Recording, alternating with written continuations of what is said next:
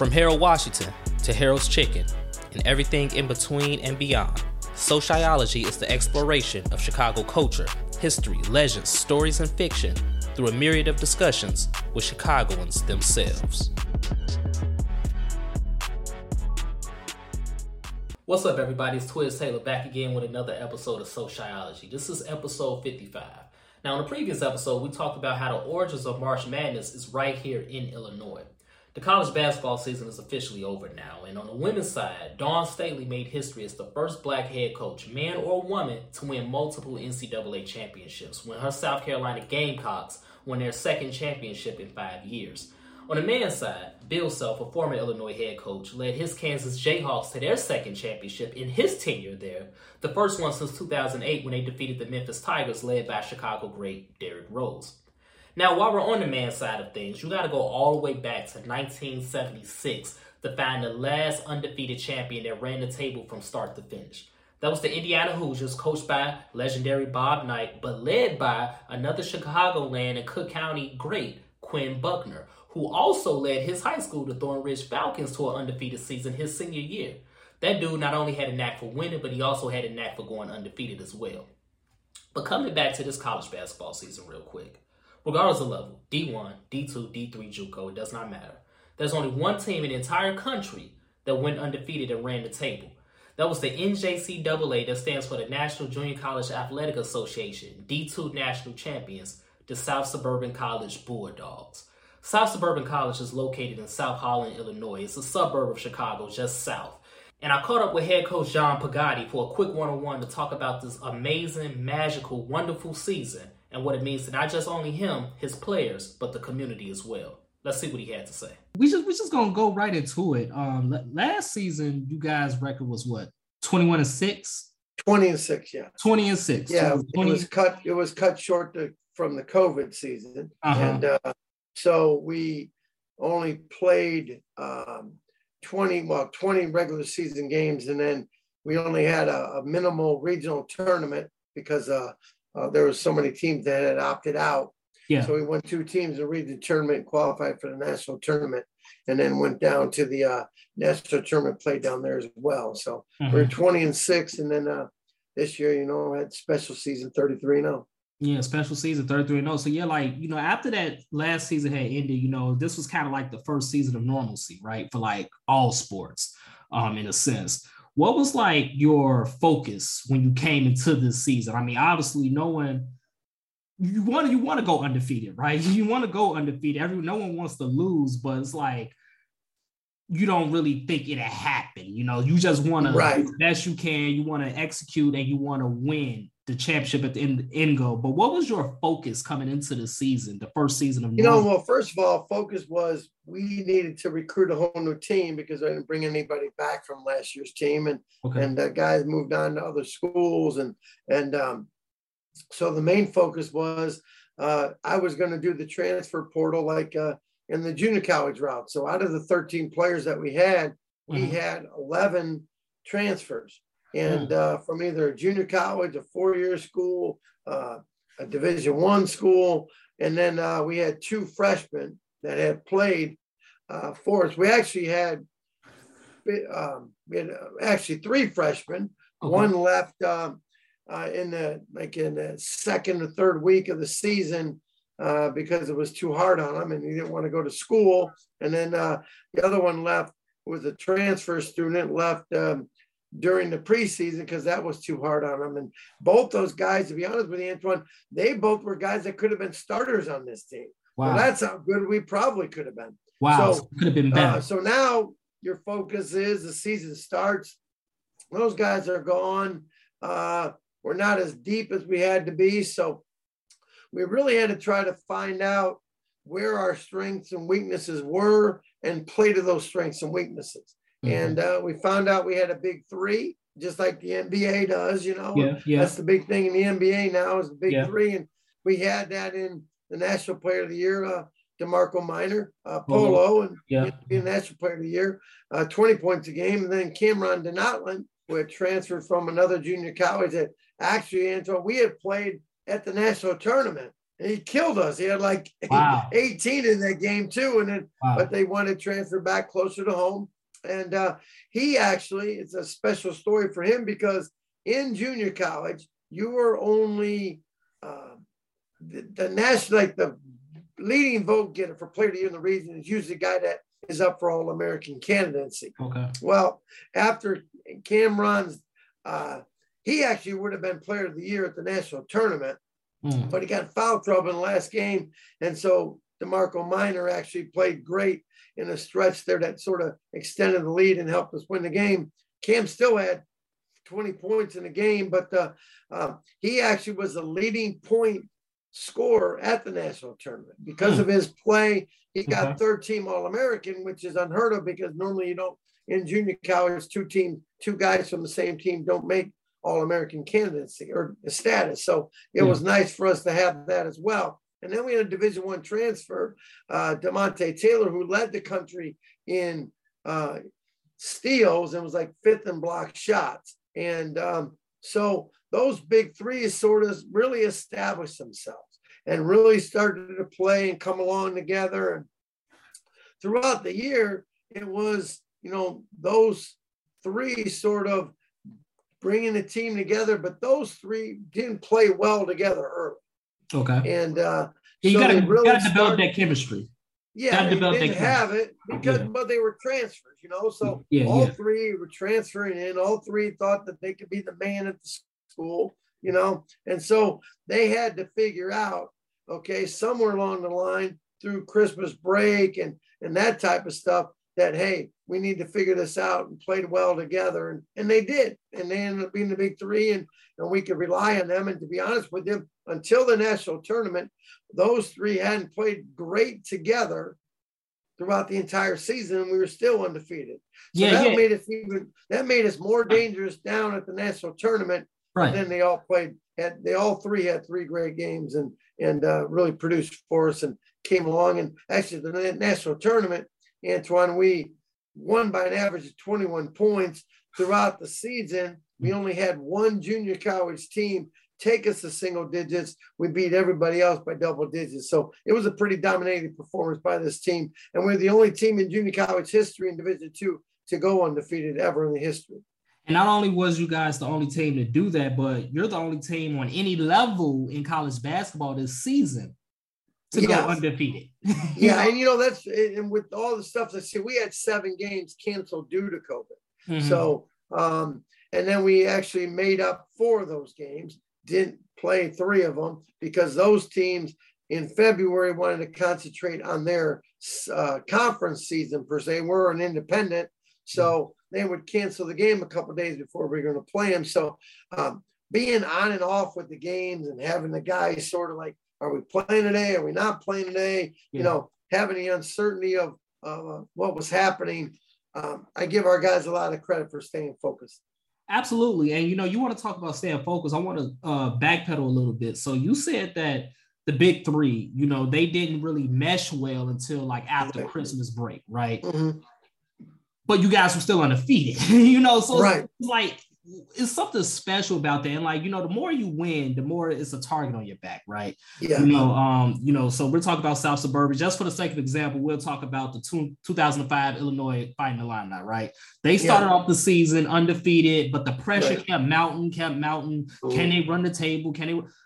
How did you keep the ship focused the more you well, guys you, won. It's funny because like after the after the last game, the guys goes, "We're so glad we don't ever have to see another highlight clip or a dub clip again because like we win games by 20 30 points and mm-hmm. the next day they'd have 50 mistake clips that i would show dub tapes on them so mm. and saying you guys really aren't that good mm. okay and uh, so i would you know we sort of kept them down to earth throughout the entire season and it was just a year of every game after that game how do we become better for the next game? And we sort of just focus on taking game by game, getting better game by game. And that's pretty much how we kept their focus. And they actually bought into it. Uh, they learned from their mistakes on film, try not to make it happen again. And, and actually, they they would say in practice, like if we showed film before practice of a kid making a mistake on a rotation and he made the same mistake in practice,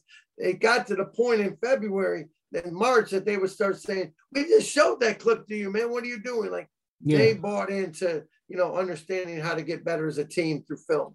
So it's that simple, really. It's like you know how they always say, take it game by game. It's really that simple, and that's what you guys did. Oh, it's not that simple. It was simple with this. It's team. not easy. Okay, not easy. It's not these kids. You know, we thought we were holding them out throughout the year. We had yeah. to keep them humbled, and and uh, we did all the stuff. As a matter of fact, actually, we played them a you know, like country music. Kids these days don't, but the humble and kind song by Tim McGraw I had them listen yeah. to just to keep them humble. You know, mm-hmm. we just it wasn't an easy process, but it was a daily process and daily grind on me to try to keep them focused on the task at hand. It's a long season. It's a real long season, and it's like you guys made it through. I mean, you know, undefeated. You know, what, what was the feelings that went through your mind you know, I mean, you've been at South Suburban for what, 16 years, right? 16, 16 years, yes. 16 seasons, 16 years. Your winner percentage is over 80%. You know, you've had multiple players of the year. I think what, nine players? Yeah, we've had, uh, in players of the year, we've had five out of 10 uh, the last 10 years, we've had three straight, which has never happened on any level in college mm-hmm. basketball, division one, two, three, NAI. The same team has not had the same uh, a player. And the nice thing is, it's been a different player of the year each year. Yeah, yeah. And, and so know, we've had three straight. And we've had now with Polo, we've had 13 first team All Americans, and we've had 16 total because we got two this year. And uh, so we've had 16 and 16 years, somebody be named to the All American uh, team. You know, that's a lot of that's a lot of success and that's a lot of you know sustainability you know um it's not right. like you just had uh you know, it was just a magical season. Granted, it is magical, but it wasn't just like, um, you know, this came out of left field. The, the writing was kind of on the wall, uh, Coach P, because the success that you have accomplished at South Suburban over the years. So, with that being said, what was the feelings like when you guys actually got it done? Because it's one thing to go undefeated up to the national championship game, but it's another thing to go undefeated to the national championship game, win the national championship game, finish the season undefeated. Um, it's like all you needed on your resume was a championship. And now you have it, but not only do you have that, you have an undefeated championship. What what goes through your mind when you really Well, you know, it's just starting to sink in as the last couple weeks have come through. But like after the game, it was more relief for me because I was happier for the players wanted to win it for me. Coach had been see, everybody says, well, now you know, I couldn't win the big one. Well, really, we won 12 regional championships. We dominated this region for 16 years. Yeah. And and then we go down to nationals, and we're the only team that has placed in the nationals every year but one.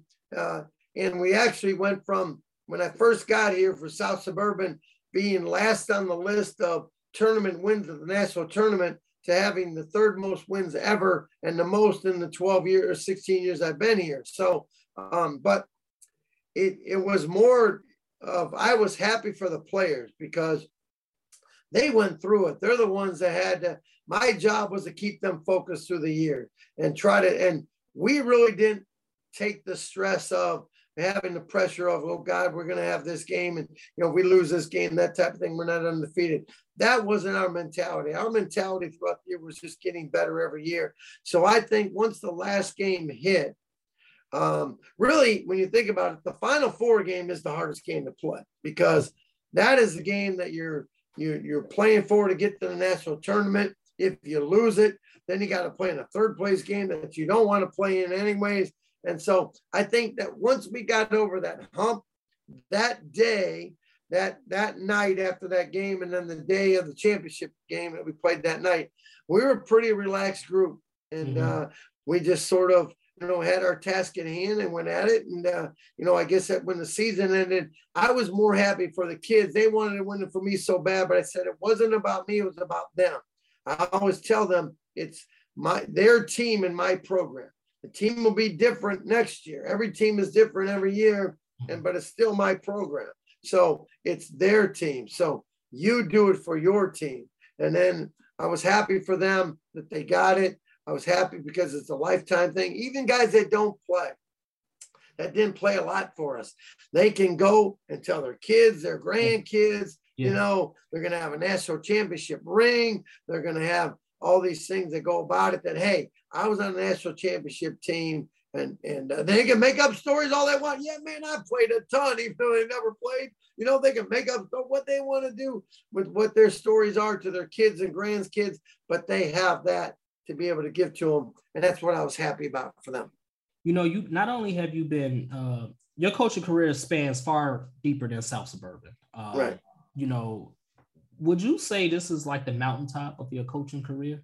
you know, getting... that's a mountaintop of my head coaching career. Yeah. Yeah. Yeah. You know, I think, yeah. uh, you know, getting, uh, being at Creighton and getting to the NCAA tournament, and get to this, the, the, the second round of the NCAA tournament and, and being at uh, Akron when we won the MAC East championship and, and uh, after taking a team that won three games a year before or like a couple years before that and building it up, those were some things as well that, that were really tops for me as well. But mm-hmm. as a head coach, yeah, this is the mountain that you can get to at 33 and 0 and doing it undefeated. And, but me, I always tell everybody, yeah, we were undefeated, won the national championship. But what's more impressive to me is how we did it. We did it by beating everybody in double digits. We did it by staying focused. We did it by winning by an average of 21 points at the national tournament uh, for each game. And uh, they were just focused and I just give the guys a lot of credit for buying into what we wanted, what our, my program was, and buying into it.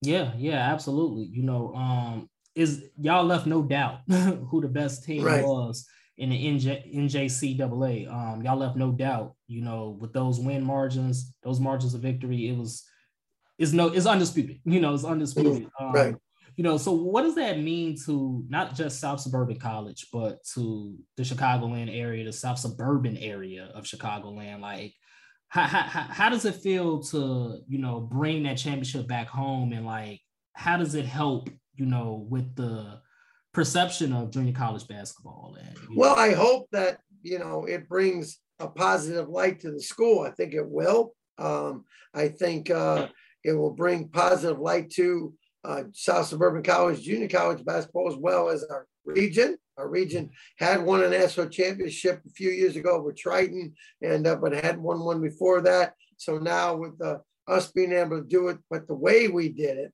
okay. And really, if you look at South Suburban, we have a one building campus. It's a commuter campus. You know, some of our guys that live out of state, they all live.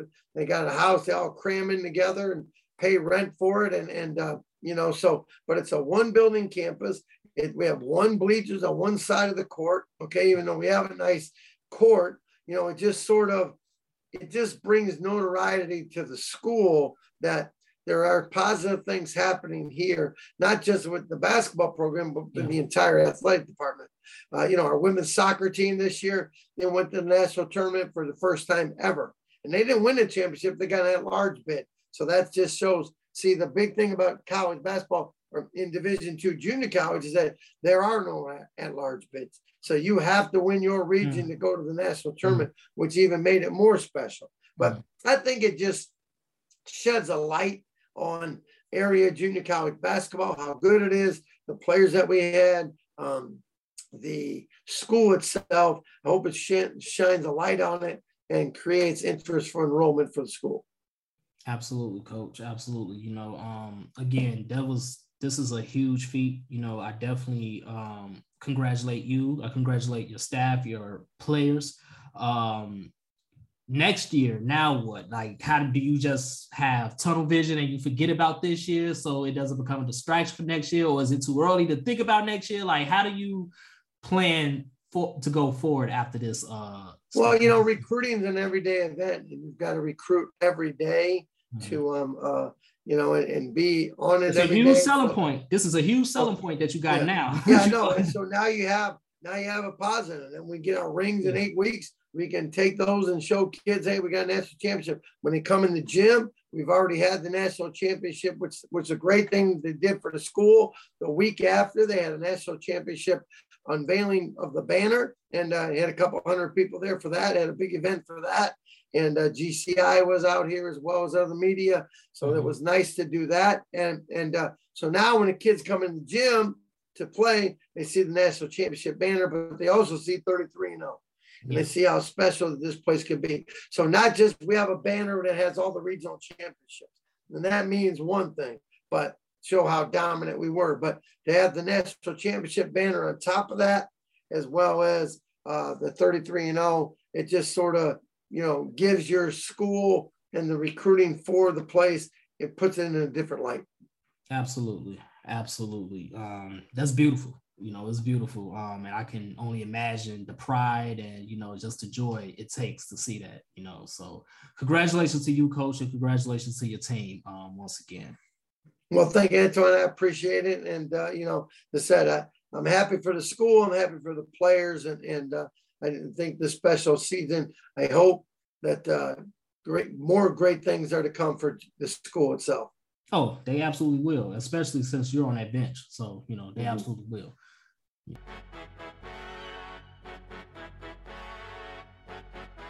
If you enjoyed this podcast, whatever platform you're listening to it on right now, whether it be Apple Podcasts, Spotify, YouTube, etc., leave a five star review and a comment. Let us know what you think.